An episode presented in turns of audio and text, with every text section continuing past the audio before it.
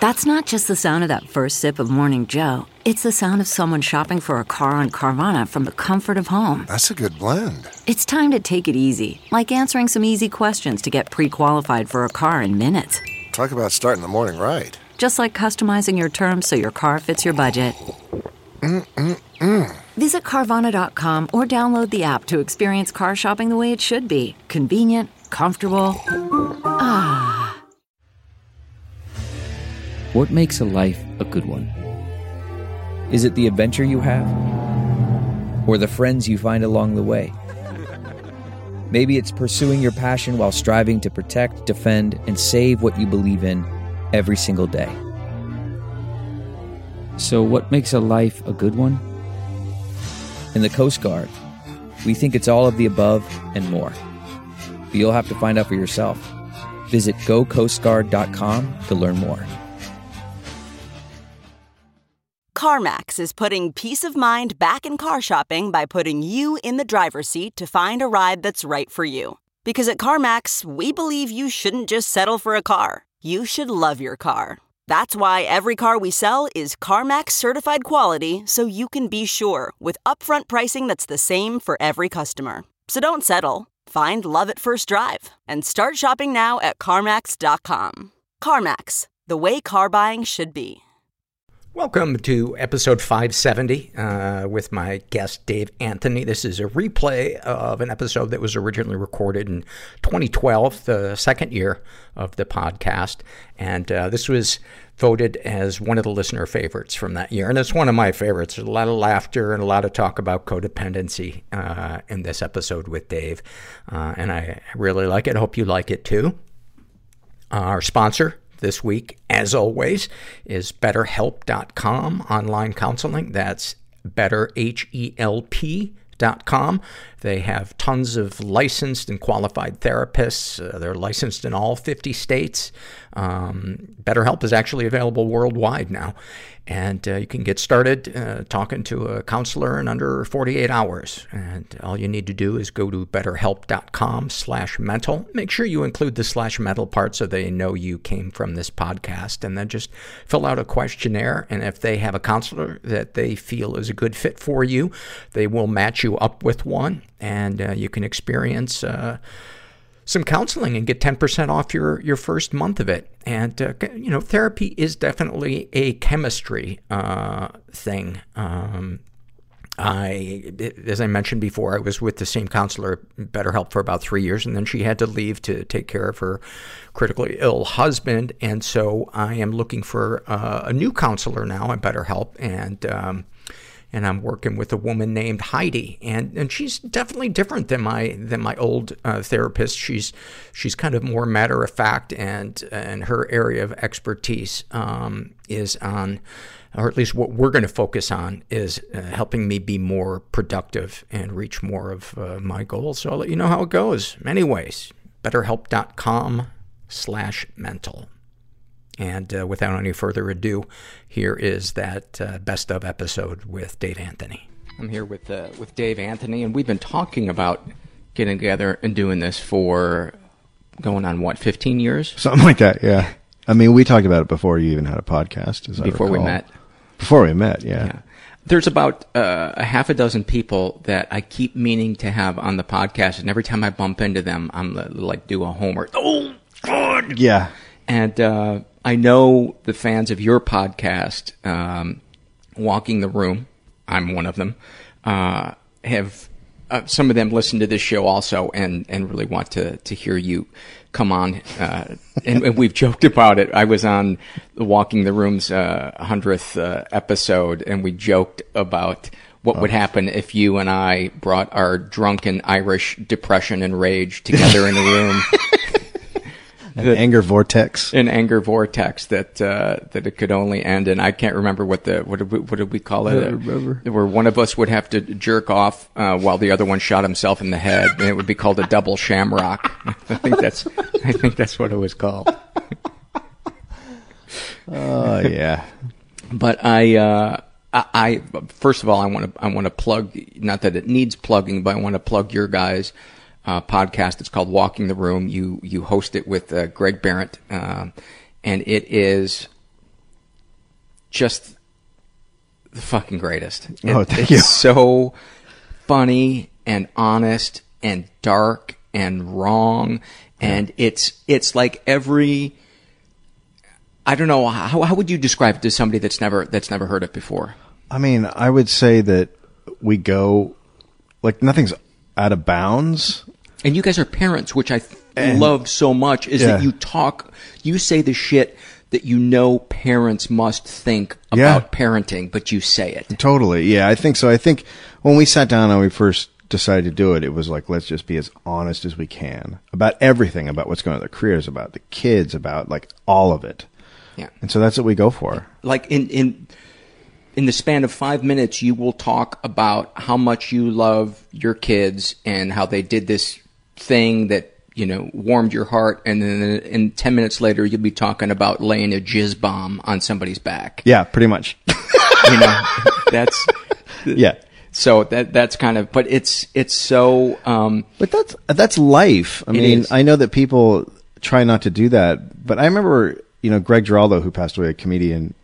He was once asked about what, why he is sometimes really dirty or just goes there, and it's like, because that's life. You that's what our podcast is. It's life. Like sometimes I'm super filthy, sometimes I'm, you know, loving and honest or whatever, I'm angry, like it just goes all over the place. That's just that's just what it is. And that's what I think podcasting is for. It's to hear something you don't hear in other places. Yeah. And and, and hear the, the the dark stuff, and it it it's so nice when you hear somebody else voice a thought that is um maybe a little over the line, um, uh-huh. but you've thought it or felt it, and you're like, "Oh my god, that's so cathartic!" Yeah, so cathartic. And plus, you guys are just fucking funny, and you have a you have a great chemistry. Uh, Dave is kind of known as the angry curmudgeon on the uh, on the podcast, you know. Um, yeah, and you certainly aren't play acting. No, uh, you're a pretty angry guy.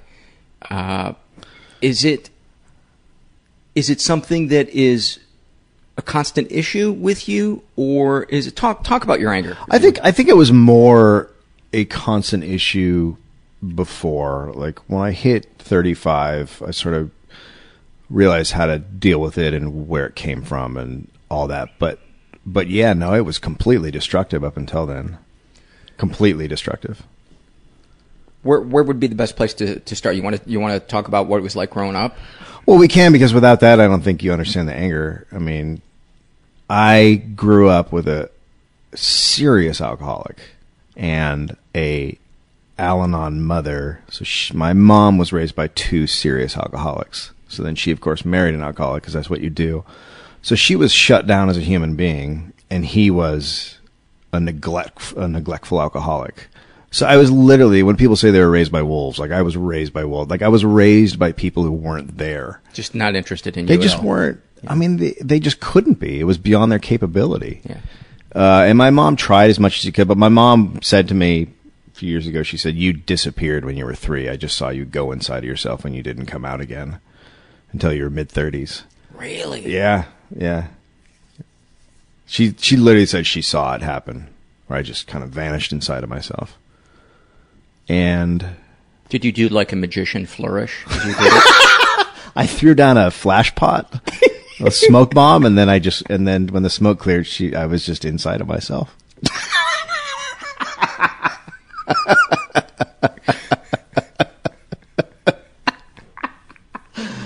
That's so fucking sad, though, man. At three, at three, I know. When she told me that, because this that came about because I had. Basically had a, I mean, it was basically a breakdown. I mean, I think, I don't know what you'd classify it as, but when I was in my mid thirties, and I went back to talk to her and like just lay it all on the line. And she was like, "Yo, this is the first time I've seen you come out of yourself since you were how, uh, three. And I was like, "What?" And she's like, "Yeah, I just saw you disappear inside yourself." And she lays a lot of that on my dad, but she also cops to, she wasn't really able to yeah. be there. She didn't know how. And she still isn't on a lot of levels. She's just not, she's not a, they're not like loving parents, you know? I just don't have that. And I never will. What, are you at peace with that? Yeah. Uh, yeah, I'm totally at peace with it. Um, you know, uh, I love my mother, and and it's just a, it's just a sort of a distant relationship. I mean, she still drives me insane because she's my mother, uh, but uh, but she she's there, and I can talk to her about stuff. But she's really just sort of has a narrow path as she she walks in. And she can't deviate from it, and she can't conversationally. She can't deviate from it. Like it's just, it's just that she wants to talk about things that are bad or wrong or things that aren't going well, and there's just not a lot. She does or does not. Want she to. Does. That's that's all it is. Oh, so she's pretty negative. Yeah, yeah, very negative. Yeah, my mom will do that sometimes. She will. It's like a, a switch will flip, and she will just go on these angry monologues that will, I could put the phone down and cook an entire meal. Totally. And they're, and, and for me, they're monologues I've heard before. Mm-hmm. You know what I mean? I'm like, okay, here we go. This one's kicking off. Yeah. And then, you know, and then she wants me, she wants, she wants to know about what's wrong in my, like all the questions are always like, oh, so how's that going? Is that going okay? Hoping it'll be like, well, it's not, it's not working out. Oh, see? Yeah, I get that. Like that's when she relates. So I, that's how I grew up relating, you know. So negative, negativity was kind of like currency. Yeah, totally. And you were rich. I was loaded, man.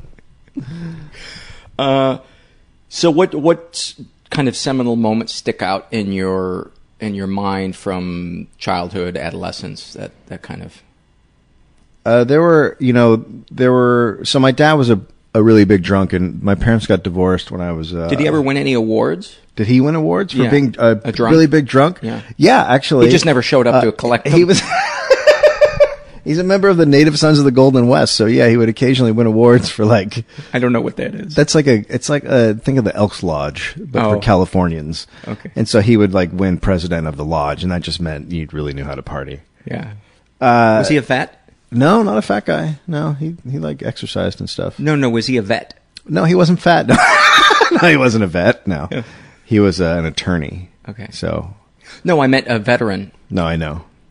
Oh, okay. I was saying he's an attorney, so sort of the same thing. No, those guys aren't vets. Are you asking if the Native Sons of the Golden West guys are vets? Yeah, I, for some reason I thought Elks Lodge might have been uh, uh, military veterans. Oh, I see what you're saying. No, uh, literally to get in the Native Sons of the Golden West, you just have to be born in California. Oh, okay. And then you go to the lodge and you drink. It's pretty great. Yeah. Um. So, yeah, so there like moments that stand out are like, uh, so my parents got divorced when I was in uh, second or third grade, third grade. And then, uh, and then I would go see him on Sundays. And that was always like, so he had a, then he remarried to a woman who was also an alcoholic. And this is one of the biggest things is every Sunday we'd go, I'd go over to his house. She would take a bath in the middle of the day, bombed out of her mind, and then sit in the tub and scream about how horrible me and my sister were to herself.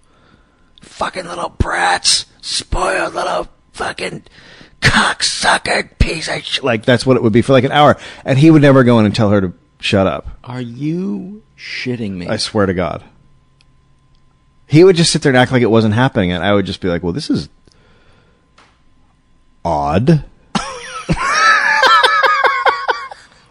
Oh, my God. So, uh, you know, what you take away from that is that, oh, no one is protecting me at all. I'm on my own. He never let me win a game of anything my entire life. Checkers, basketball, whatever it was, I never beat him. Like that's fucked up for a kid's like self-esteem. Like you got to give him one. Uh, he would drive. He would pick us up. He would drive to a bar and say, "I got to go in and cash a check at Matucci's," and he would give us a couple of dollars to go to the Taco Bell next door, and then he would go in there for like four hours. And and, and, and you would just sit at the Taco Bell. We'd sit in the car. For like four hours. Oh, my God. The rage you must have felt. Well, yeah. And so when people are like, oh, my God, you're so angry or what, like, that, trust me, it's all for a reason. It all exists for a reason. I had a terrible father, like beyond unbelievably bad. I remember one time uh, this guy, I, I was like fourteen and, you know, you're trying to get money for weed, and some, and this guy was like, I don't even know how I met this guy. He was like thirty-five, and he was like, yeah, I need to clean out a storage shed. I'll pay you a couple of dollars to come help me. So I helped this guy clean out his storage shed, and on the way home, he stops at a at a bar and says, I just got to go in and talk to somebody. Oh. And I'm sitting in the car, and I'm not kidding you, I, I, I after like twenty-five, thirty minutes, I began to feel such rage. Yeah. I, I felt like I wanted, there was like a ball of tears in my throat. I can't imagine what it would be like for that to happen time and time and time again, yeah, from your fucking dad. Father. And, and the thing is, is like, yeah, it, it goes from you being angry at the moment to just being angry all the time. Yeah. Like eventually it just transitions into you're just angry. That's just what you are. That's your, that's your state, your natural state then becomes anger. Yeah. So it was, it, and, and I still, uh, and I, I talked to my sister about it because my sister would be there too. It would be the two of us just sitting there, and she was two years older, and she was like, I don't know why I ever didn't just get out of the car and walk home. And it would have been about a two mile walk, but she's like, I could have easily walked home, and then he would have come out of the bar and been like, where are my kids? Well, they're at home. They walked two miles home while you were in the bar. Like, and who, that would, you know what, that would have had absolutely no repercussions. Like, he would have been mad at us or something, but it would have been a nice thing to do for our self-esteem. Is he still drinking? Yep. Yep. That's never going to stop. He's, uh, I had to talk to him about it. Well, there's a couple talks I had. I, um, when I had my like breakdown thing, I went out to lunch with him, and I hadn't talked to him in three years because when I was living in New York, I was doing stand-up living in New York, I decided to not call him and wait for him to call me.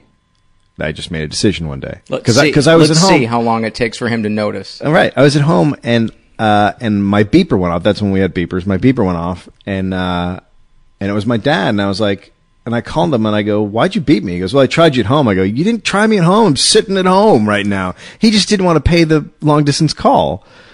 Oh, so, my God. So I thought, the next, then I hung up the phone, and I thought, I'm going to wait until he calls me. Three years. And not, not like three quiet years, three years of my grandmother calling me going, how come you won't talk to your father? And me going, I will. He just has to call me.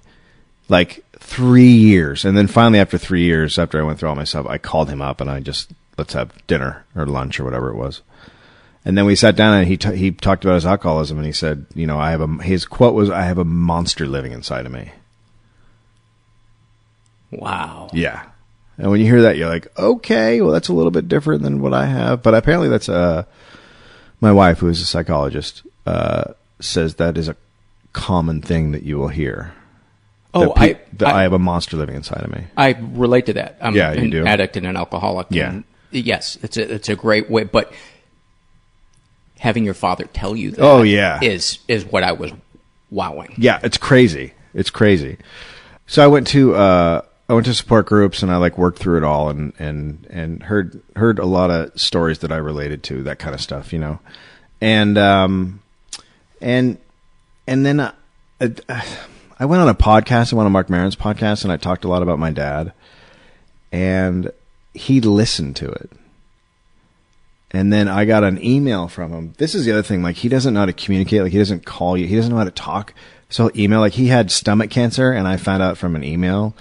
The email was literally, hey, Dave, uh, I have stomach cancer. I'm having a lot of my stomach removed tomorrow in the hospital. Love, Dad. Like, that was the, that's how I found out my dad had cancer. So, uh, so he wasn't good at communicating. So after I did the Marc Maron show and I talked about him a lot, um, he, he contacted me and just said, uh, I heard a lot of interesting stuff. And I was like, okay, does that mean he heard it, or does that mean he just heard it? And how does he feel about what he heard? Right. So, uh, I called him, and we talked, and then this was on, this is on the first couple episodes of my podcast, because that's right when we started ours, one and two. So I think it's oh, all covered wow. in there. So we talked, and it, and, and it was, it was one of those conversations where you want to, like, what you want to hear is, I'm sorry, I blew it. I was in a bad place. I wasn't a good dad. That kind of thing. So when you, so what I, I would say, hey, you weren't, I said, hey, you weren't there for me. Uh, I didn't get what I needed from you. in my opinion, that was because of how much you drank, uh, that kind of stuff. And his response was, ha, yeah. Like, so, so there are, there are so many different responses in your head that you think can come, defensive or this or that, but like, it was so just like, huh, yeah.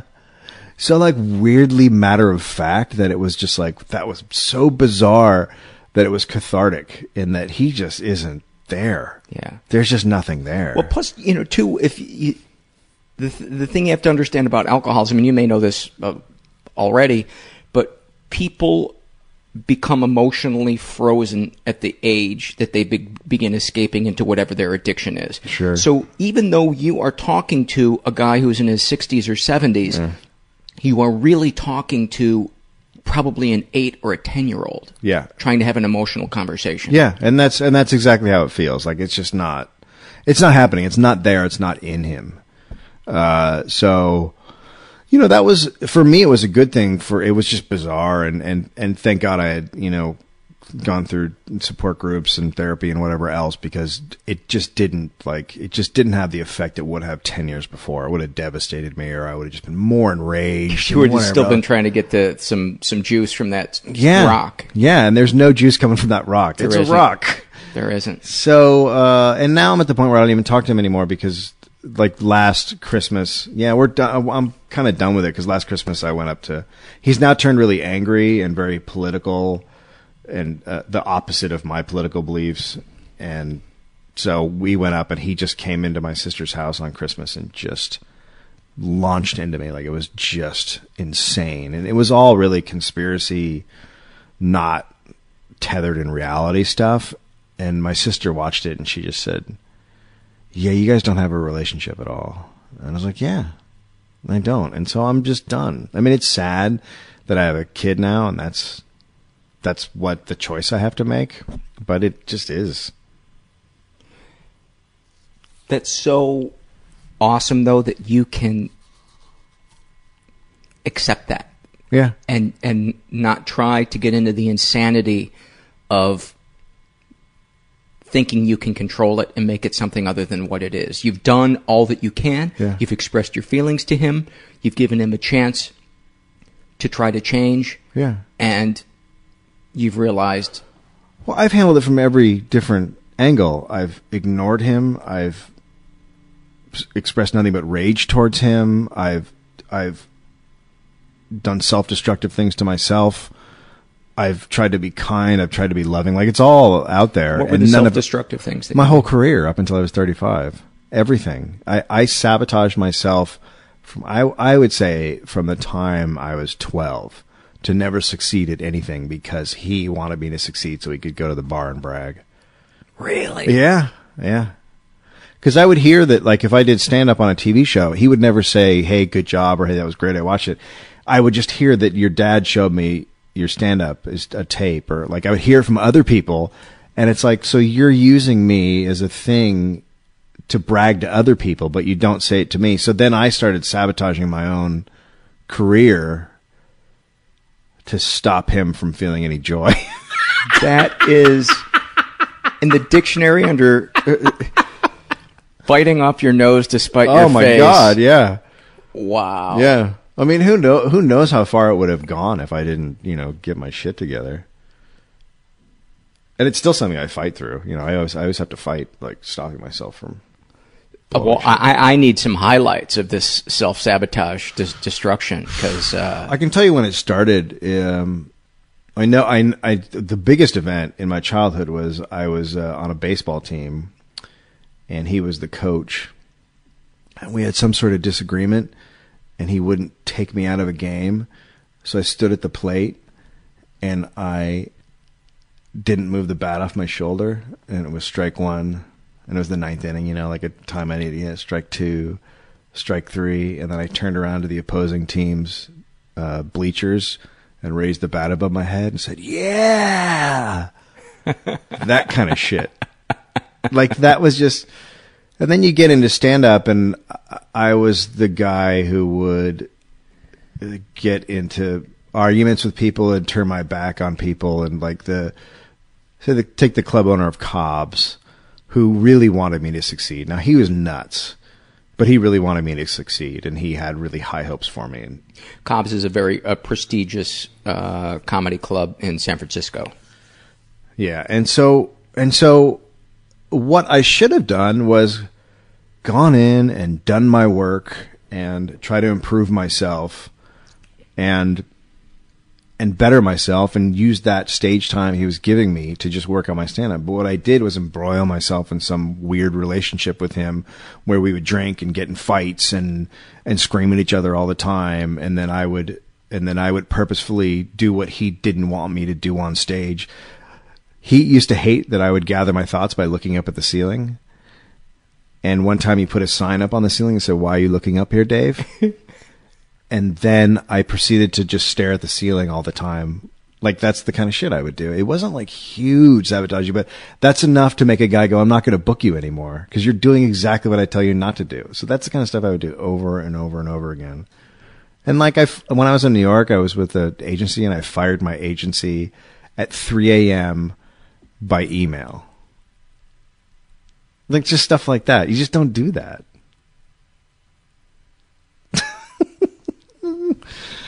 I seriously set my career back. Yeah, just I could I could have been. That's that's my biggest regret in life is just the the fact that I fucked up, and I get that I can't. I guess sort of beyond my control at that point. Like, I was just a train out of control. But it is my biggest regret is that all the opportunities that I had that I just blew, just blew repeatedly. Also, because I was super judgmental about everything, you know, so. I would set stuff up to be like, well, I'm not going to do that. Like, an example is Bob Odenkirk and his wife came out to New York, and Bob took me out to, we went out and we like ate, and he's like, "I want you to write for the show I'm doing. I want you to submit stuff. I want it, you're, you're really funny. I love your stuff. I've always liked your stuff. I want you to submit for my show." And I was like, fuck that. I'm not going to be in some stupid sketch show. I don't want to be involved in that shit. It was Mister Show? Yeah. Like, that's the kind of stuff that my career is just littered with. And later he hired me on a show after Mister Show to write on a pilot that didn't get picked up, but it was like too little too late, you know? But that's it. That's like the epitome of my career. Do you think it's possible, though, that all of that, and maybe this is just me, you know, Mister Silver Lining, but do you think it's possible that all of those experiences have been necessary to inform this part of your life? That— Yes. Without a doubt. Um... It's made me a better person. I think if I had had success early, I would be a worse person. I mean, you know, because... I agree. I think if you had had success with that rage... I'd be a monster. Be an absolute monster. A tall, and I we we know those people. We know those people who got success and are monsters. Like, they're, Hollywood is littered with them. That's just not a fun way to live. And they think that by get, getting success, which I did, I thought that by getting fame and success, that was going to be the thing. And then as you get older, you go, oh, that's not the thing. That's it, not the thing at all. It's just a different set of pressures.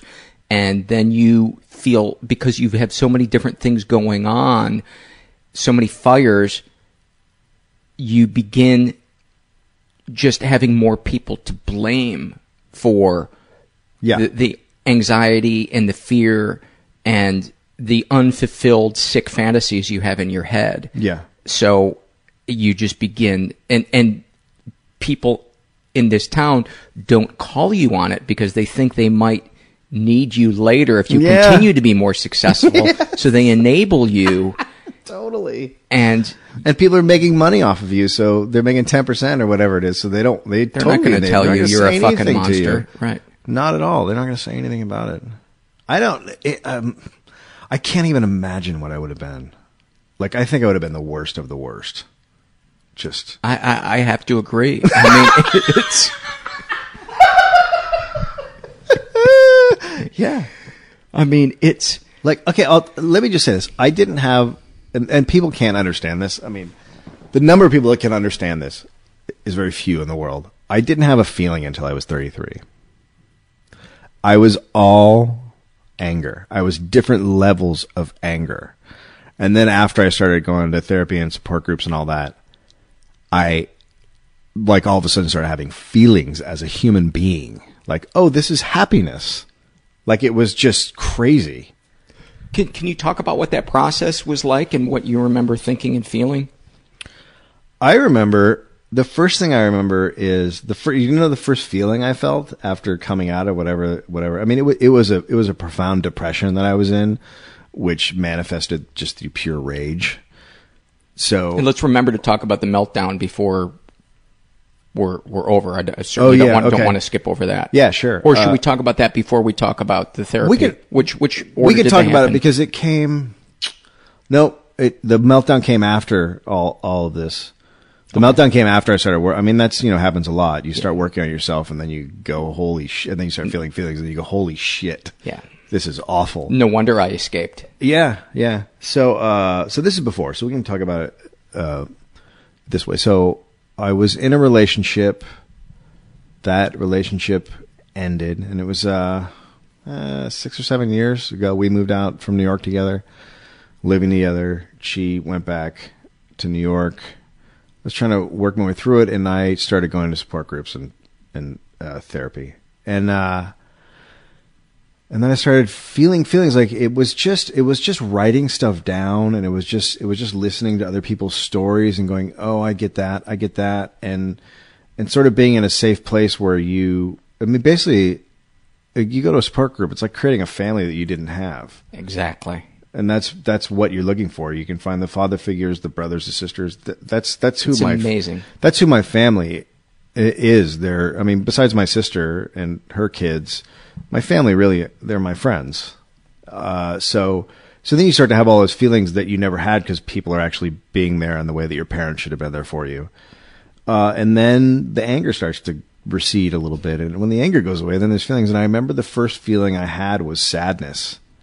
And I was overjoyed because I had never felt the feeling before. And it's so, it's so, that's the sad thing is that, to me, the saddest thing of all of it is that, and I don't know what age that was that, like you said, you get, you stop at a certain age.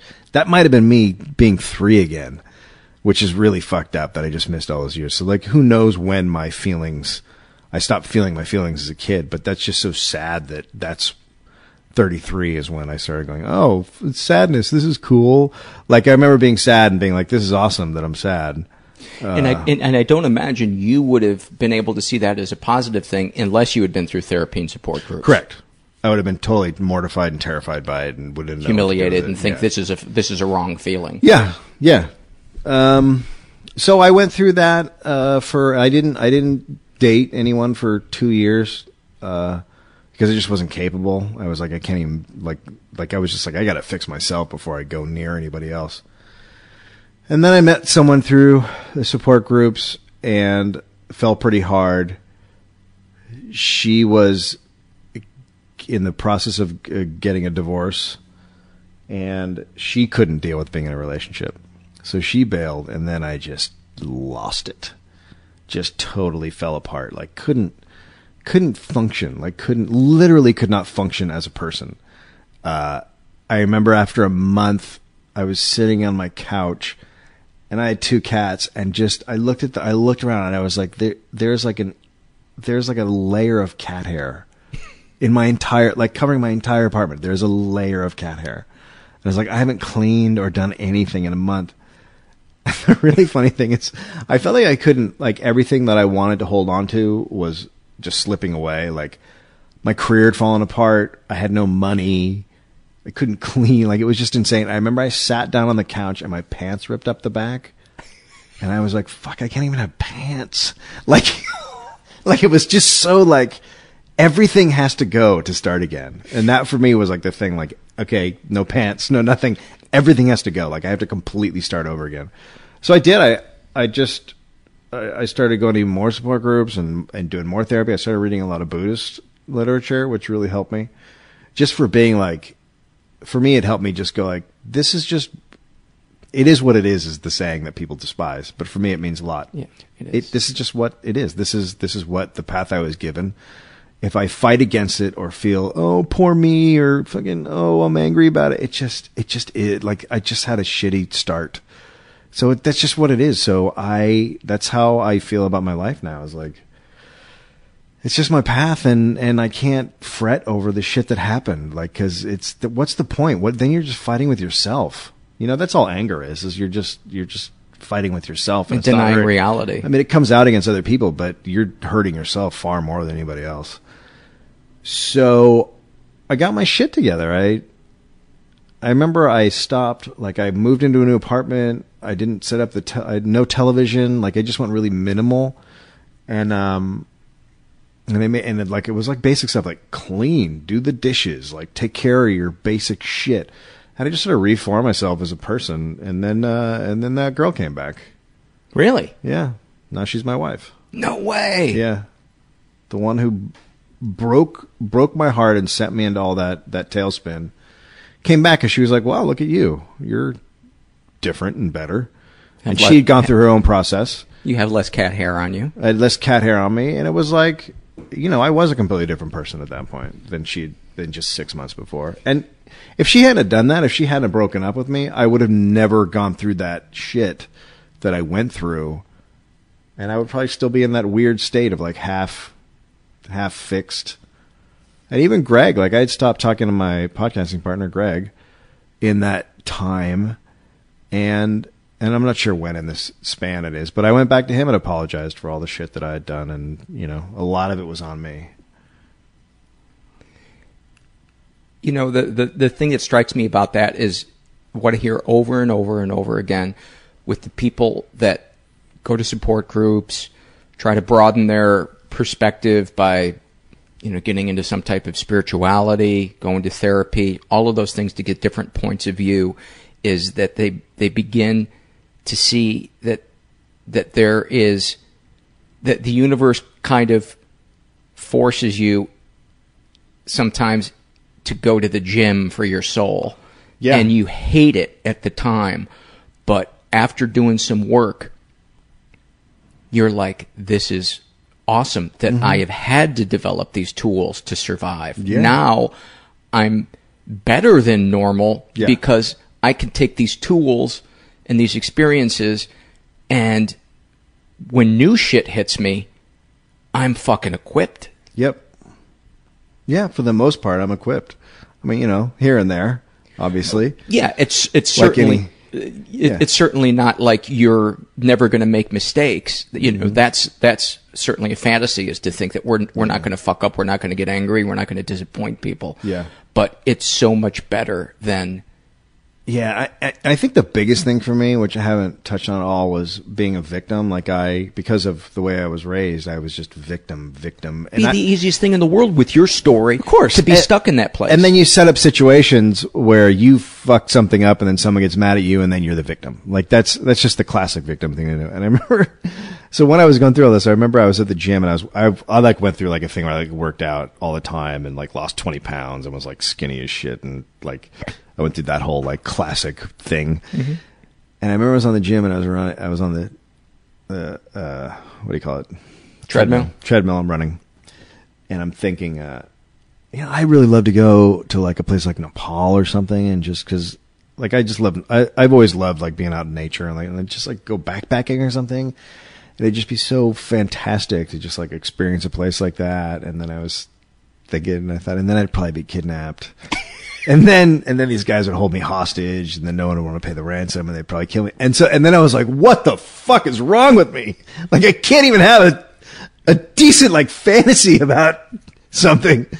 And that was the last time I ever, that was literally like my brain just went, no more victim shit, dude. That, like, literally that moment I went, wow. I turned it off. Wow. I don't think I've had that mentality since, but I literally turned it off. Wow. Do you, do you still, um, do you consider yourself to be a Buddhist? No, I don't practice enough, but I, the the things I believe in, like I'm I'm I, I'm always going to eat meat, you know. But there's the philosophy is amazing, and I do that. I follow. Uh, I I believe that's why you you had me write down fears before I came over here. I don't have a lot because I. The one thing I learned from that, and that was the whole process of me going through all that shit, was walking into the fear. Am I afraid of it? Step into it. Just do it. Step into it. So my fears mostly are now about my son or other things, but I don't have like fears of like these big things anymore, because it's like, whatever it is, I'll just walk into it. So if you have fear of getting AIDS, just get out there. Just get out and fuck. Bang fuck. around. I, I cannot tell you how many like homeless dudes down on Skid Row that I've just gone and fucked. Just to get AIDS. That was beautiful. I, I, um, that was a little bit of Walking the Room right there. That was a little taste of Walking the Room. I don't know much uh, about Buddhism, but I have memorized all of Patrick Swayze's lines from Point Break. So you know. Yeah. That's basically the, the ultimate Buddhist manual. I've, I, I, I have the gist of it. I know that car, I know that cars are metal coffins. Right? Yeah. Yeah. See, there you go. Um, so where would be the the next place to go to in uh, in your story? Well, I don't know. I mean, now it's it's a, I'm in a weird place now because have I, we gotten all the, the, the sabotaging highlights? I think so. I mean, the the crazy thing is the sabotaging. I mean, there was there were times like like back then when in those early days of comedy, the Montreal Comedy Festival was an enormous thing. So they, like, I was getting a little bit of heat in New York when I was doing stand up there, and I had a big audition for the Montreal Comedy Festival, and so I slept through it, like stuff like that. Like Pur- purposely, I, I literally went to bed at four p.m. and took a sleeping pill, and I had a set at eight for the Montreal Comedy Festival, and then I woke up at like nine thirty. Like shit, like that. I did wow. over and over and over. This is something that my manager stopped me from doing. So there were two comedy clubs, like the bigger ones when I was there, were the Comic Strip in New York, New York. And they would all put their own, they, they managed comics also, so they would put their comics on at the really good spots. And then they started swapping comics. So I'll put your comics on, and you put my comics on. So all of a sudden there was no time for anybody else. And I was so enraged by it that I contacted the New York Times. And then I sat down and had... And you were benefiting from this, right? I wasn't benefiting from no. it, but I was also doing just fine. Like, I was getting enough stage time. Like, it what? But it was the injustice... I see. That I just couldn't accept. Like, that's my big thing. Is like, because that came from my father, right? Injustice. It's got to all be set right. Like, just insane. Did they make you wait at Taco Bell while you were uh, waiting to go on? So, if you ever see me sitting at Taco Bell eating and crying, avoid, you'll understand. Avoid. so, uh, so I actually contacted the New York Times and sat down with a writer, and he was like, "So the I, the story I'm going to pitch to my editors is like it'll start with you, and then it'll build all the way up to like the fact that that now management companies and are producing and like and like how it's like crossed over all of show business." And my manager got a wind of it. And he goes, "Are you out of your fucking mind? You, your whole career will be over. You're literally talking about something that starts small and goes all the way up to the top of show business." And I was like, "So fucking what?" And he killed the story. Wow. Yeah. But, but that's the kind of stuff I did. Like, just because I wanted to right a tiny wrong. Do you find yourself still wanting to sabotage things today? Hmm. No. No, I, I don't. No. I mean... If I'm on a job that I don't like, I might still have to control myself from like saying this is bullshit and, and walking out.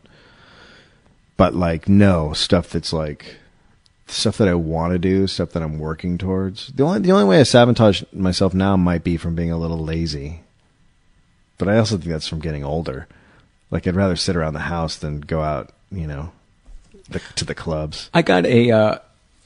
an email from, from a listener kind of chastising me for calling myself lazy uh, an episode or, or two ago. And it really kind of opened my eyes that that it's it's like one of the the worst things that you can say about yourself, because mm-hmm. sometimes you you need to chill out or you need to just be. Yeah, that's not what I do. I know what you mean, but yeah. I, I could work harder. Yeah? I could definitely work harder, yeah. Yeah. I'll I'll email that guy back. I know what you mean, but you know, I don't. I don't put a lot of uh, like if I if I want to write for a day, uh, four hours is how much I'm going to do it, and if I want to write stand up, an hour. You know what I mean? Because I think beyond that, it, it I'm not being as productive. So I don't. It's not like I give myself huge like. You workloads. Just made me feel so incredibly lazy.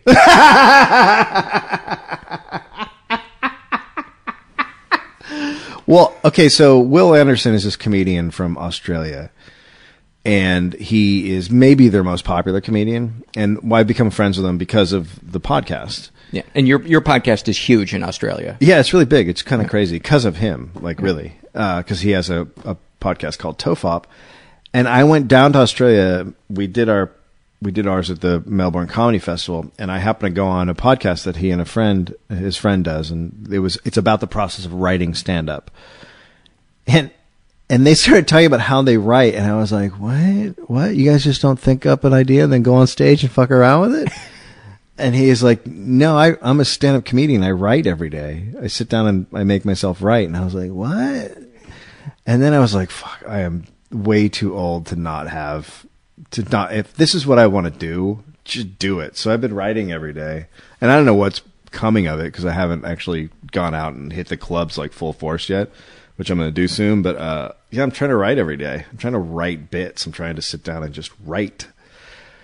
And if nothing comes of it, it's just then you're just writing thoughts. And you're just, and that's like therapy in a way. You're just getting the stuff out there on the paper. And you feel like you're moving forward. Yeah. You know, that's it. That's the important thing, yeah. I think, is that yeah. you're not just sitting there going, I'm not doing.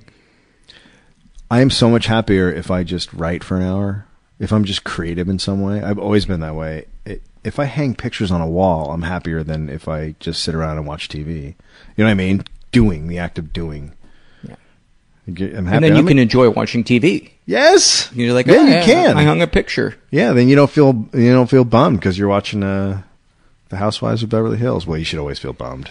That picture over there of the the Blackhawks, uh, yeah, Stanley Cup uh, picture, yeah, sat on the floor underneath it until the anniversary of them winning the Stanley Cup because I couldn't get up for the energy. I have four pictures sitting. They've been there. My wife got them framed for me, I would say, in January. And they're of Walking the Room posters that, that yeah. of our live shows, and they've just been sitting on the floor for four months. And I always and I actually bought I bought hangers recently. I went out and bought the little mm-hmm. tip tip into the wall. Yeah. They're wait till, wait till the anniversary, it'll feel more special. I can tell you from experience. You get a little tear. Little tear rolling down your face. Yeah, that'll be nice. We are we are brothers of different mothers, you and yeah. I. Uh, although I think your certainly your story is uh, more um, extreme. Yeah, I have a pretty extreme uh, upbringing. I've learned. I've learned that I'm. I mean, I wasn't beaten, and I wasn't. Well, I was beaten. I was just.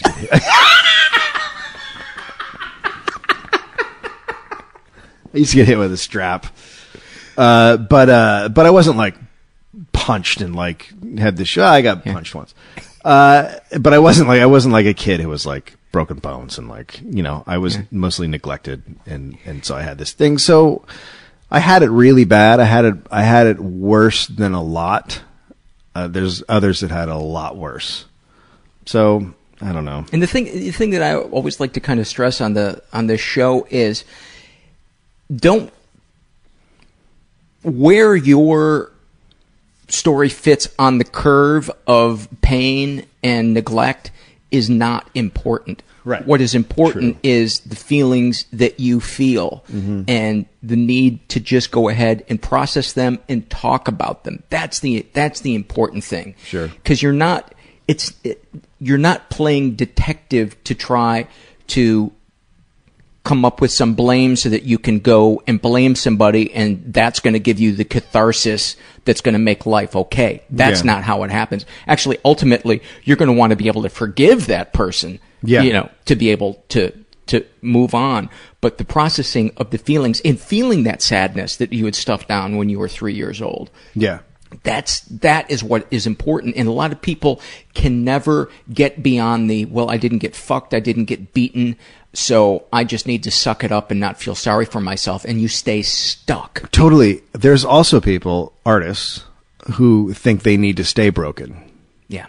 Those are the people I feel really the most sorry for, because you, I don't think you can really become the artist you can be until you fix yourself.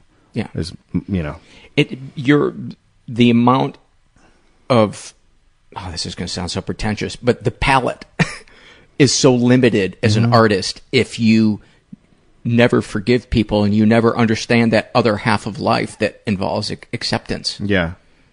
Yeah, totally. The only, the only, the really, the, the big wish I have is that I could talk about my father on stage, but I can't because people get so horrified. Like, the audience is just like, what? Why is like, he laughing? You're right. Like, I've worked beyond it, and I always wanted to get to a place where I could talk about it. And now I'm like, oh, I still can't, because they are just like, that's insane. Yeah. So he'll remain out of the act. Well, if if we ever do a live uh, show of this. How would that go? I don't know. I want to do it, and I don't know. I, I get some feedback from people, but I can tell you this. My audience would laugh. Your audience would laugh. He, here's the thing I would say about it, though, is that very hard, because you're you're talking about getting performers, and when they're on stage, let's face it, we all become something else. Yeah. And we put on a little bit of a show. So to find someone to sit there and be honest would be the challenge. I think it would have to be people that this wasn't their first time on the show. Sure. So that they...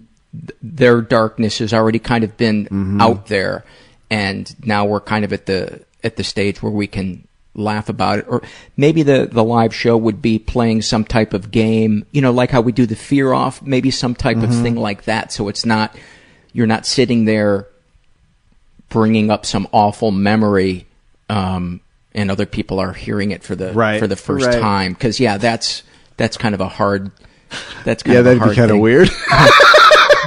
Come on down to the cry off. Right. Have you have you ever thought about, because you're fucked up that you wanted to do this podcast. You get that, right? Yeah. Have you ever have you explored that? That because my wife is a psychologist, and I think they're they're out of their fucking minds, because they want to sit there and hear people that are just going through the worst shit ever. Have you thought about the fact that why you want to do this podcast? Yeah, there's two reasons. Um, and I get this every time I get interviewed about it. People are like, what made you want to start doing this? And there's mm-hmm. two things. One, I had gained a perspective about depression and darkness mm-hmm. and addiction and how that can present itself as reality. Sure. And how I had believed that for years. And then when I was able to see it for the monster in camouflage that it really is, yeah. that it's not reality, I felt like I need to let other people know how this monster camouflages itself. Yeah. And the other thing is, it really I does actually, camouflage itself. It does. It's yeah. it's a fucking shape-shifting yeah. motherfucker. Uh, I think the Dalai Lama said that.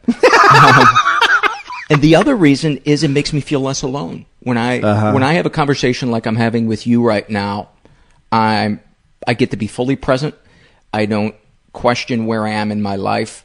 I feel of use. I feel, um, I feel like I'm part of a of a family, yeah. and so there, I do it half selfishly, half like I want other people to know that they're that they're not alone. Right. But it doesn't. I get energized by the darkness if there's a perspective to it. Sure. If, if there's a light, just even if it's a little pin light, like my, we had Mike Carvana was a, a, a guest a couple of episodes ago, who was in a very tough place, mm-hmm. who was um, just on the verge of is ready to go get help. Mm-hmm. And that to me is, even though he's not gaining perspective yet, he does that that that hope is just a little pin light for him yeah. right there. That's enough. That's enough of a, of a light for it not to be a sad situation um or to yeah. feel exploitive. I remember that. I remember that pin light. someone being like, you should go here just once and check it out. Be like, oh, well, yeah, that might be a yeah. thing. Yeah, if this show was just me interviewing people that did not want to get help and were and were like, fuck that, oh. it, I would I would be despondent. Yeah, it'd be horrible. So that's, I, I don't know if that answers your question or not, but. And yeah, it does, actually. Or, I mean, besides that, because here, there's something deeper than just wanting to, like. Oh, there's a, definitely a voyeur. A yeah, part, yeah, part yeah, that's what I mean. Oh, yeah, yeah, I'm a definite voyeur. Okay. I mean, the, I mean, the Shame and Secret survey that I have yeah. is a completely voyeuristic uh, experience. Yeah. Um, but part of that, you know, part of it is just the pure voyeur of, you know, I'm I'm curious, I'm nosy. But the other part of it is I want to, I, I since I've been a little kid, I've had this intense curiosity about what makes people tick. Yeah. I will watch any documentary about serial killers. I love. I used to do that. I I, I love. Read all the books, the serial killer books. Oh, and, yeah. Yeah. yeah. I used to do, you uh, still do that? Not no, not not so much anymore. But like the one of the most fascinating, disturbing books I ever read was, uh, I think it was called The Mind Hunter by John Douglas, who was the he's the premier um, serial killer profiler.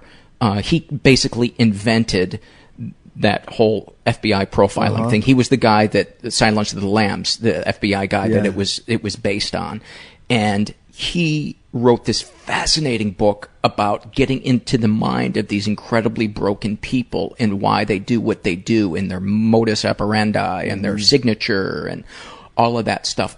I that stuff is endlessly fascinating to me. So yeah. like the Shame and Secret survey on the on the uh, on the website, I get I get to read that stuff every day. That's, not not about serial killers, yeah. but about people's deep people that want to fucking leave their family behind. Yeah. People that are tired of fucking their spouse.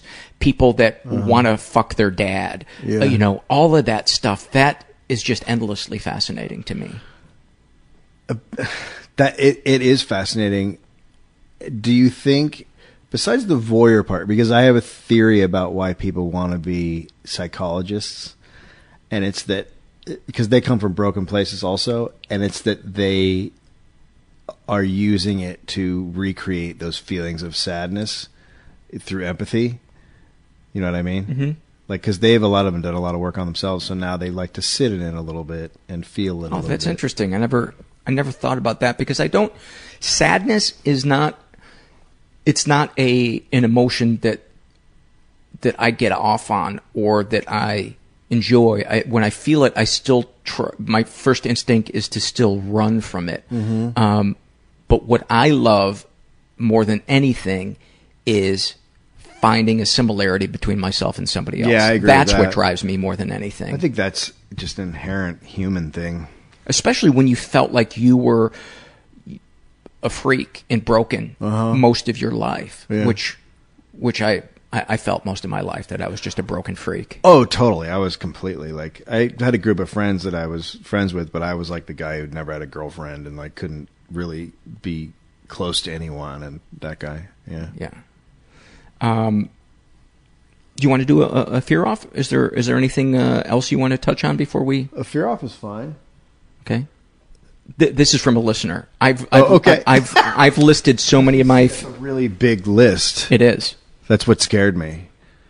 Well, if I mean if, that looks like it's if almost... we put all my fears together from all the episodes that I've done, it would be about ten, you, ten times. Because you asked me to come up with fears, and it was hard for me to sit down and think of. Did you do you find it hard, and then they start coming, or can you just list them? I'm not a guy who can just sit down and I'm not like Richard Lewis. My first just... two hundred fears were not difficult. It's getting difficult now to not to not repeat them. Yeah. Um, okay. Here's a fear that I that I had uh, was that y- it was going to be difficult to get you to open up. Oh, in this no, interview. I'm not that guy. Yeah. It seems like it would be that guy because of my exterior. I'm not that guy. It right. would have been. I still carry I still carry the, as my friend called it, the uh I'm gonna blow up a building eyes yeah. around, but it's not I'm not that like it's it's a little bit more of an exterior yeah. thing now. Yeah. Yeah. Well, I've I've been really uh pleased with how easy it's been to get you this to, end, to open up. This ends with a hot tub, right? Here's what we do, Dave. We give each other back rubs and we let nature take its course. uh, I'm going to be reading fears from uh, a listener named uh, Allie. And uh, she's going to have more than me because I only have like eight. Well, we'll, we'll we don't have to do uh, all of hers. We'll just uh, we'll just go until we feel like stopping. Uh, she writes, "I'm afraid of getting mugged or raped." Wow. Uh, I'm afraid of my son of of dying before my son is grown. Uh, I'm afraid of not getting mugged or raped because I am too large a person to merit getting attacked.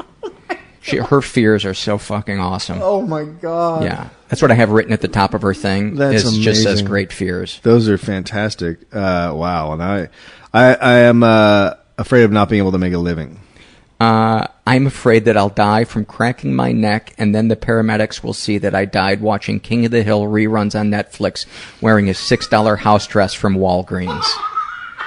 I fucking love this woman. Oh, uh, um, okay. Uh, my son, uh, dealing with any sort of pain or anxiety. Uh, I'm afraid of getting pregnant and having to go off of my bipolar meds and then killing myself because of my crippling depression. Jesus Christ. She's good. I'm afraid my chronic, uh, foot pain will never go away. I'm afraid no one will want to marry me uh, because I don't want kids. Uh, I'm afraid I'll no longer be funny someday. Uh, I'm afraid of getting my shoelaces caught in an escalator. I have that one.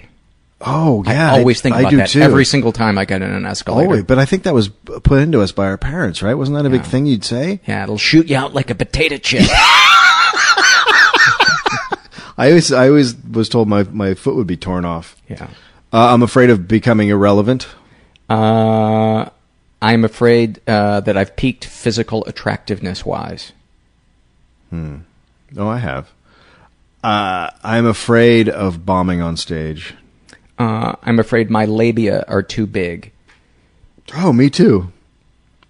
I've seen yours, and I think yours are dainty. No, you're right. Thank you. Uh, if I could just, uh, on that point, I've gotten more than a a, a couple of women who who feel that way, that that's a a, a fear of theirs. There is a uh, website, and, and it is a really rampant thing. There's a documentary about it, and, and the name of it escapes me right now. I'll try. I'll try to remember it. But there is a website called Vaginas of the World. It's a Tumblr site, and this woman started it because she wanted to help fight. Uh, a lot of women are getting vaginoplasty and labia oh, yeah. work done because they think that the vaginas you see in pornography is the norm. No. And so this woman started this website for women to anonymous, anonymously post pictures of their vaginas so that everybody can see that there is no normal and that what women think is hideous is not. And people leave comments basically saying, you know, you're perfectly fine, you're yeah. lovely, you're don't change a thing, do mm-hmm. not get surgery. And this this listener um had confided in me through a, I think it was a fear list that she that she ha- hates her labia and feels that they're they're too big, and so I told her to go to this website, and she said it blew her away. She felt completely different about her body after yeah. seeing that. And I can tell you, when I went there, of course, immediately the yeah. first five minutes I was looking around, I was like, oh, look at all the vaginas. Yeah, a lot of vaginas. But after looking at it for a while, it completely changed my view of what the spectrum of oh, yeah. vaginas is like. And it made me... The V S? The, the vagina spectrum. It's violet at the, at the left end and then bright pink on the right end. It... It made me feel two things. It made me feel a little sad be- when I realized the intense amount of self-hatred that women have yeah. about how their vaginas look. And it also made me realize what what a variety there are out there and what how how much pornography had fucked up my totally. View of what a vagina should yeah. look like. And I just want to recommend it for, for anybody out there uh, that men and women to go to go check it out, and it's done in a very respectful way. If anybody posts anything piggish, this, this the woman that that does it, um, you know, takes their their their comments. Oh, off. Really? Because you do every once in a while, yeah, you get yeah, yeah, some yeah, yeah. jackass that's, you know, a fucking troll. That's a sweet pussy. I'd yeah. hit that. That kind of thing. Yeah, I mean, they do. Like if they're complimentary ones like that, even oh, she'll leave, leave that? she'll leave ones up like yeah, like that yeah. because, but not like your vagina's horrible, right? Like, yeah, I would say that every vagina is like a snowflake. I would agree. Everyone is different. I would agree. So, just let your snowflake be. And that ends this this month in labia. Oh, that'd be a great podcast. Um, Where are we? Um, uh, your turn. Your uh, my father getting emotional before he dies. You're afraid of that? No, I don't want to deal with it. Yeah, because that'd be a tsunami. It'd be a tsunami, and a lot of it's too little too late, but it's it's also like I don't have those feelings anymore. You know what I mean? Like it, it's it would be awkward for him to like get... And, you know, people do that at the end of their life, to, for him to get really emotional and me to be like, dude, that just wasn't, that's just not what it is. I put my wall up. I'm not ready to take it down yeah, again. I'm, yeah, I'm I'm good. Because there would have to be some re-injuring and yeah. moving back in closer to him. Sure. It would open up a lot of shit that I just, um, I, yeah, I'm good. Yeah. uh... Allie writes, uh, I'm afraid of bugs crawling in my ears and eating my brain. Jesus Christ. Uh, I'm afraid um, about my neighbors finding out that I talk about them on the podcast. Uh, I'm afraid of having children and then fucking up their lives because their mother is mentally ill. Wait. I'm afraid of having children and fuck... Oh. She's afraid that... Yeah, I'm afraid that I'll pass my anger on to my son. Yeah. Uh, I'm afraid of being hated by strangers. I have that one. You do? Oh, yeah. I, I want everybody to love me. I it's sick. Give a fuck. Oh, I want to get Seriously, there. Seriously, I just don't care. Greg had, my podcasting partner has yeah. it, Greg. I yeah. don't give a it shit. It goes back and forth. When I'm in a good yeah. place, I don't give a fuck. Yeah. But when I'm not in a good place, it's like I need everybody to... Do you read comments about the podcast? And sometimes yes, sometimes no. Yeah. We're all there for you. Your turn. Is it my turn? I think I'm out. All right, let's move into a... Uh, let's move into the love off. Oh, shit. Just go ahead and unbutton that shirt. Wait, whoa. It's weird that the microphone moved mm. when we got to the love off. Um, well, I mean, I, the obligatory, I love my wife and my son. Like that's... Okay. Yeah. I'm going to be reading the loves from uh, Katie, who is uh, not only a listener but uh, a friend and a great uh, great supporter of the show. And she writes, I love when my cat lies on me and I can feel him purring while he breathes. Yeah, it's pretty good. uh, I love watching my son learn something for the first time. I love clean laundry. Hmm. Uh, I love water. Not, and there's more to that. I love like... Yeah, I was going to say, Jesus Christ. I don't stare it, at the sink. Yeah. I love like... ocean, I love lakes, I love pools, I yeah. just love just being around water. Yeah, something yeah. so calming about uh, just looking at a body of water, even if uh, there's a dead person floating in it. I'd be like, all right, it's all part of nature. Oh, come on, India. Yeah. Um, Katie writes, I love when I know my favorite show has recorded and is ready to watch. I love that one. Really? Oh, yeah, like Mad Men or The Walking Dead. By the way, we should plug, are you still writing for The Talking Dead? I, I might go back. I, if I, I have a uh, show uh, that they might make a pilot for on Comedy Central, and if that goes, then I won't go back. But otherwise, I will go back to Talking Dead, yeah. How are you going to uh, sabotage both of those at the same time? I don't time? know. I'll figure it out. Yeah. I'll figure it out. You could do like that guy in uh, Publicly Jerk Off, who is the... Yeah. You know, No. Comedy Central, actually, they probably wouldn't bother them. They'd be like, this is good. This is this yeah. is some good free press. Yeah. Uh, I love people who speak their mind. I love uh, when my cats cuddle and groom each other. A lot of cat stuff going on here. Katie loves her cats. Um, I love going to the movies. Uh, I love when I fall asleep quickly without immediately worrying about the future. Fuck. Uh, I love sitting on a porch and doing nothing. Oh, that's a good one. Right? That is a fucking great one. Uh, I love when I wake up a bit before my alarm and I'm able to fall asleep for a few more minutes. I mm. like that one. Um, I love writing. I love when my fiance randomly sends me a funny or sweet text during the day. Mm-hmm. Uh, I love watching my son laugh. I love watching magicians. Does that include a three-year-old Dave Anthony disappearing inside himself? What if that was one of her loves? My God, she was there. I just snorted. She was there. I just snorted and almost knocked the microphone over. Uh, I love performing comedy. I love new socks. Fuck, I love new socks too. It's great. After they're first washed. Yeah.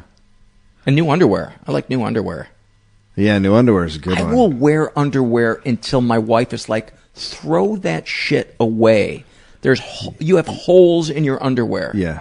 No, I'm the same way. Yeah. Uh, I love clean sheets. I love aimlessly walking around Target and browsing the never-ending amounts of shit I'll never need but always want. I like that. Yeah. Uh, I love... Uh, I love sitting and watching people walk around the Grove. Uh, I'm going to read this one, even though it feels self-indulgent. But Katie wrote it. Uh, I love Fridays because it's fucking Friday and because new episodes of the Mental Illness Happy Hour get posted. See? I mean, that was, you know... that was. But I had to qualify it. I couldn't just read it because I was like, uh, people are going to think I... I'm reading her fears because yeah. uh, I'm so afraid that people are going to think I'm full of myself. I think you are. Yeah, I am. Um, I love uh, waking up on Saturday mornings and watching European soccer. God. I love when people say hi when I walk by them on the street or when they respond uh, to my greeting without giving me a weird look. Really? Yeah. How do you feel about I do that? Too. Oh, I, I completely Just agree random with strangers, that. You're good with that? Oh, I love... I love saying hi to strangers and getting a, a nice response back. Here's what I love. I love finding a new sandwich place yeah. that makes awesome sandwiches. Yes. Especially if they're toasted. Yeah. Pot. Have you ever been to Potbelly? No. They're originally from Chicago, and now apparently they're they're spreading around, but they... Oh. Really? Yeah. Are that's they that's, how, that, that's what their ad should just be. Oh. Just so fucking good. Yeah, they, they cook them in a wood-fired... Uh, Really? Oven. I think it's wood fire, but it's an oven. I know. Yeah. I know that. Yeah. And they're out here now? Uh, I coming? believe so. I know that they've spread beyond beyond uh, Chicago. Right. I'll check it out. All right. Uh, I love when someone I remember also remembers me. This happened to me this morning, and it wasn't on my list. Uh, but I love, I love when I'm able to drive some, from Sepul- Sepulveda on Olympic all the way to Robertson and hit all greens. Nice. I was like, this is amazing. I, was, I could have been happier. Uh, Katie writes, I love Kraft macaroni and cheese, and no, I'm not five years old. Fuck, who doesn't? Uh, I love when my when I go to pick up my son and he runs at me yelling, Daddy.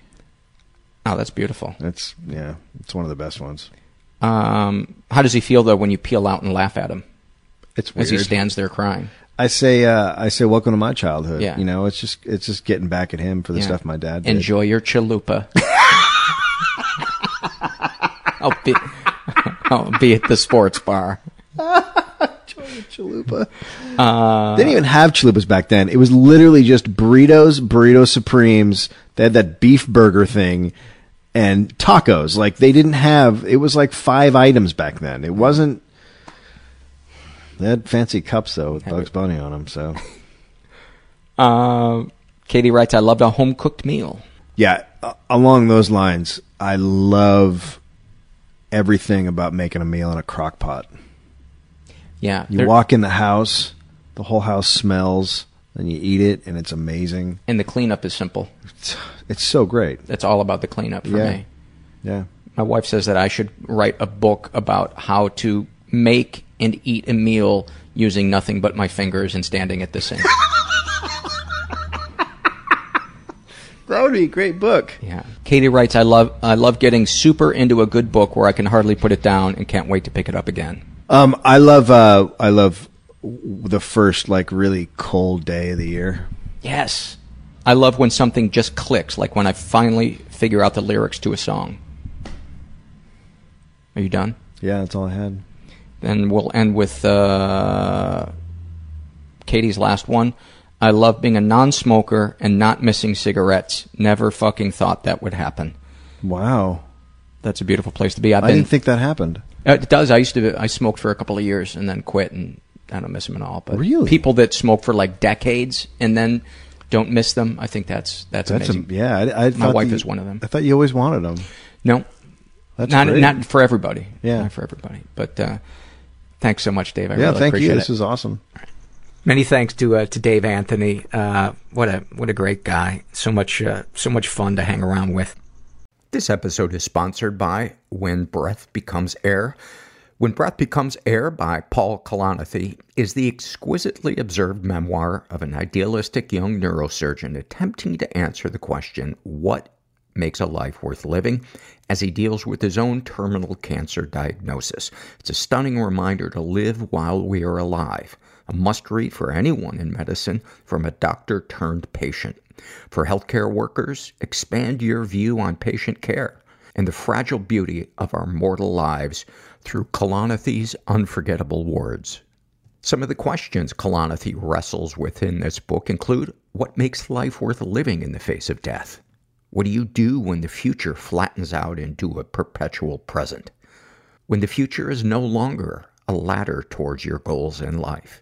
What does it mean to have a child, to nurture a new life as another fades away? When Breath Becomes Air is a number one New York Times bestseller, Pulitzer Prize finalist, and named one of the best books of the year by the New York Times Book Review, People, N P R, The Washington Post, Slate, and more. When Breath Becomes Air is available wherever books are sold. Learn more at prh.com slash breath. Okay, picture this. It's Friday afternoon when a thought hits you. I can spend another weekend doing the same old whatever, or I can hop into my all-new Hyundai Santa Fe and hit the road. With available H-Track all-wheel drive and three-row seating, my whole family can head deep into the wild. Conquer the weekend in the all-new Hyundai Santa Fe. Visit Hyundai U S A dot com or call five six two, three one four, four six zero three for more details. Hyundai, there's joy in every journey. Let's see, a couple of uh, notes before we go out. I have a really interesting uh, survey response from the Shame and Secret survey that uh, that I want to read, but a couple of uh, of notes before that. Um, if you are somebody who is in the public eye and you are a fan of this show and when you would be interested in coming on, uh, please don't hesitate to email me. One of the things that I do like about having guests that are more, I don't know what you call famous or high profile, is I get a lot of responses back from people that are shocked that people in high profile positions or the public eye, they're shocked that these people's lives aren't magically better. And um, I would like to have more people like that on the show, and also selfishly because it will help the show grow and uh, help me get to that place where uh, I can support myself from doing it. Um, couple of things to mention before we get to that, uh, that survey. Um, You can support us non-financially by going to iTunes, giving us a good rating. That boosts our ranking, brings more people to the show, and you can help non-financially by just spreading the word through Reddit, Tumblr, all those other social media sites. The more you can spread the word, uh, the more we can help destigmatize mental, mental illness and, and, and get help for the people that need it, because it is a serious, this is a serious fucking thing. I know we joke around a, a, a lot, but, you know, what happened in Colorado, if that doesn't drive home um what untreated mental illness can look like. Uh, and maybe that guy was treated. Who knows what his, what his full story is, but um, I don't think there's any doubt that mental illness played uh, played a role in that. And, um, you know, like I said before, if if you say you care about the victims, but you are not for more money going to mental health care for all Americans, uh, you really don't care about the victims because you don't care about future victims. And, uh, that may be divisive of me to say that, but uh, if you disagree, go fuck yourself. And I don't mean that in a funny way. I mean that in a truly go fuck yourself way, because it's uh, it's exhausting living with mental illness. I'm uh, I'm fucking tired of it. I'm really fucking tired of it, and I have access to decent uh, healthcare. I get to see a psychiatrist. I get to see a psychologist. You know, I get my meds paid for through my wife's insurance. And a lot of people don't. And that's fucked up. We call ourselves the greatest country in the world. Um, that that doesn't strike me as a quality of a, of a great country. I'm not saying this isn't a great country. I'm just saying there's a disconnect there. All right. Enough of my soapbox. Um, I want to take... Let's get on to something more lighthearted, like a, a mother sexualizing her child. This survey comes from uh, a guy who calls himself Proud New Papa. His... Uh, He's straight, he's in his thirties, was raised in a pretty dysfunctional environment. Uh, ever been the victim of sexual abuse? He says, some stuff happened, but I don't know if it counts as sexual abuse. My mother acted inappropriately with me on many occasions. She thought it would be funny to play grab ass with me until I was in college. Uh, she used to force me to kiss her on the lips until I was almost nineteen. When I would object to the kissing, she would get very mad and almost yell at me, making me feel ashamed that I wouldn't do something that made... Uh, me feel so very uncomfortable. But worst of all uh, was when I was eleven and twelve years old, she would try to get me to take my swimsuit off while swimming in our pool. It did not even re-enter my consciousness that this occurred until I heard Paul discussing his issues with his mother on the podcast. I have so much anger, guilt, and shame pouring through me daily because of this that it is affecting every aspect of my life, and I don't know what to do about it. Deepest, darkest thoughts, he writes, I have contemplated suicide at various points in my life since I was fourteen. I often, uh, I think often about just saying fuck everything and going off to live in the middle of the woods, away from everyone and everything, which, by the way, of all the surveys I read, that is the most common fantasy that, that most people have, or dark thought, is they just want to cut contact with everybody and just move someplace else. Um, he writes, there have been many times recently where the only thing that has stopped me from doing this are the fact that I would not see my two young children ever again. I also think that when my wife is late or hasn't called for a while that something happened or she has died in an accident. Rather than calling to check on her, I start planning for my widower future in my head, contemplating how I would go about raising the kids without her, how would it, how I would involve her family and their lives, and how quickly I would have to sell the house and move back in with my parents, which would be the worst part of the whole thing, even worse than the fact that my wife was dead.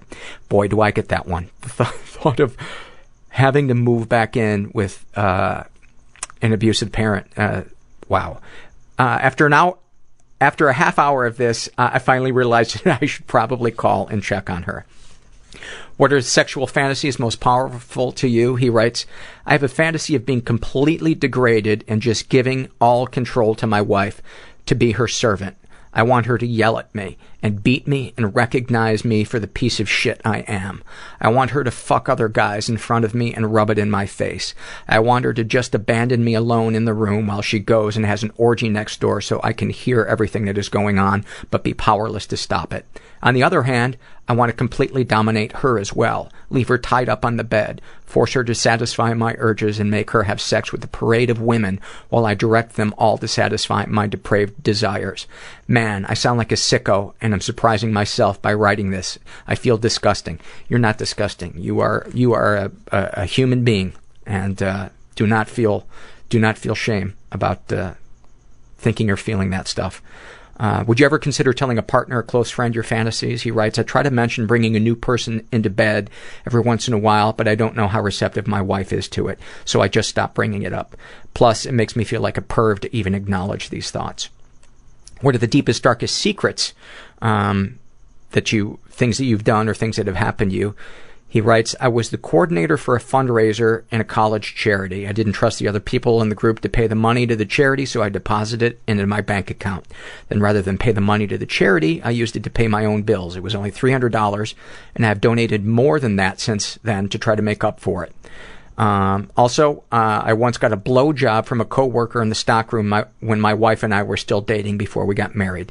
That was the only time I've ever had a woman swallow. And uh, he also lists, I also find myself contemplating moments in life of extreme embarrassment and beating myself up over them to the point that I still can't move past them. I go all the way back to things that happened in elementary school, and I'm in my thirties and still feel like a piece of shit, and everyone is judging me for them, even though I know rationally that there is no way anyone currently in my life is aware of these things. Do these secrets or thoughts generate any particular feelings towards yourself? He writes, guilt, anger, hatred, insufficiency, worry. The fact that the blowjob is still in my spank bank worries me and makes me feel shame and remorse. You know, I'm sure anybody listening to this, hearing your survey, if you're listening, the person that filled this out, you are so hard on yourself. You know, what what you went through is so difficult as a child because you had a parent who was denying who you were as a human being, and they were treating you like an object and using you, and that is incredibly fucking damaging. And I think you need to give yourself uh, a little bit of slack. I mean, one of the things that you feel most guilty about is that you just had s- some money for a little while from this charity, and then you paid it back. I mean, boy, on the grand curve of humanity, of things that we've done, dude, you are uh, a really good person. A really good person. Um, but all the people in the world could tell you that. And until you feel that yourself, it's never going to make a difference. That's the thing that's so fucked up about, about mental illness and and the damage that w- that we've we've been through, is that stuff gets planted so deeply in ourselves. Um, at the end of the the survey, to the question, do you have any comments or suggestions to make the podcast better? He writes, since I started listening to the podcast, I've started to confront these issues in my past and begun seeking therapy. I still have a long way to go, but I know that I will get there, partially because of the work you are doing. My self-improvement is the most important thing to me right now because of my young children.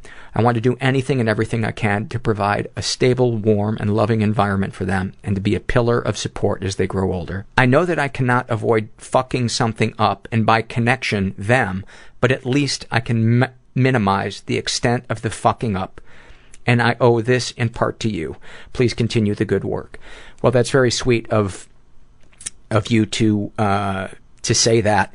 Um, you know, I'm I'm very flattered,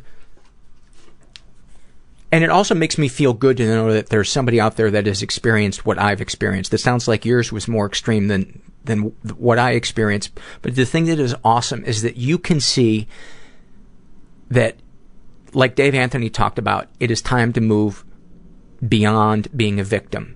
You know what happened. You know some fucked up shit happened. But now you are into action. And that is what an adult does. And I think that is awesome. And I think you are to be applauded. And you are, you are a shining example of what is best about human beings, is their, their resilience. I heard somebody say something um, the other day. Uh, you can't think your way out of a thinking problem.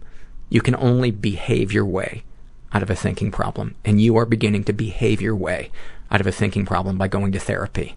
And there you will learn other behaviors that will help you cure this cycle of negative thinking in your head that tells you that you're a piece of shit. And you are not.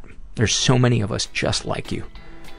So many. And if you're out there and you're struggling, it can get better. And never forget that you are not alone. And thanks for listening. Everybody I know is bizarrely beautifully Everybody fucked up in some weird way. Bizarrely beautifully fucked up in some weird way. Bizarrely beautifully fucked up in some weird way.